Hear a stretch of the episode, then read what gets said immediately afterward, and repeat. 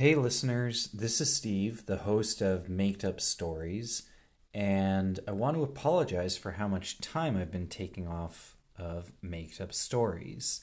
I will be back telling stories soon, and for all of the kids who sent in story requests, I did receive them and I will get to them.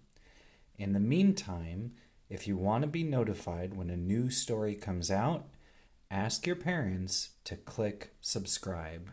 Thank you and see you soon.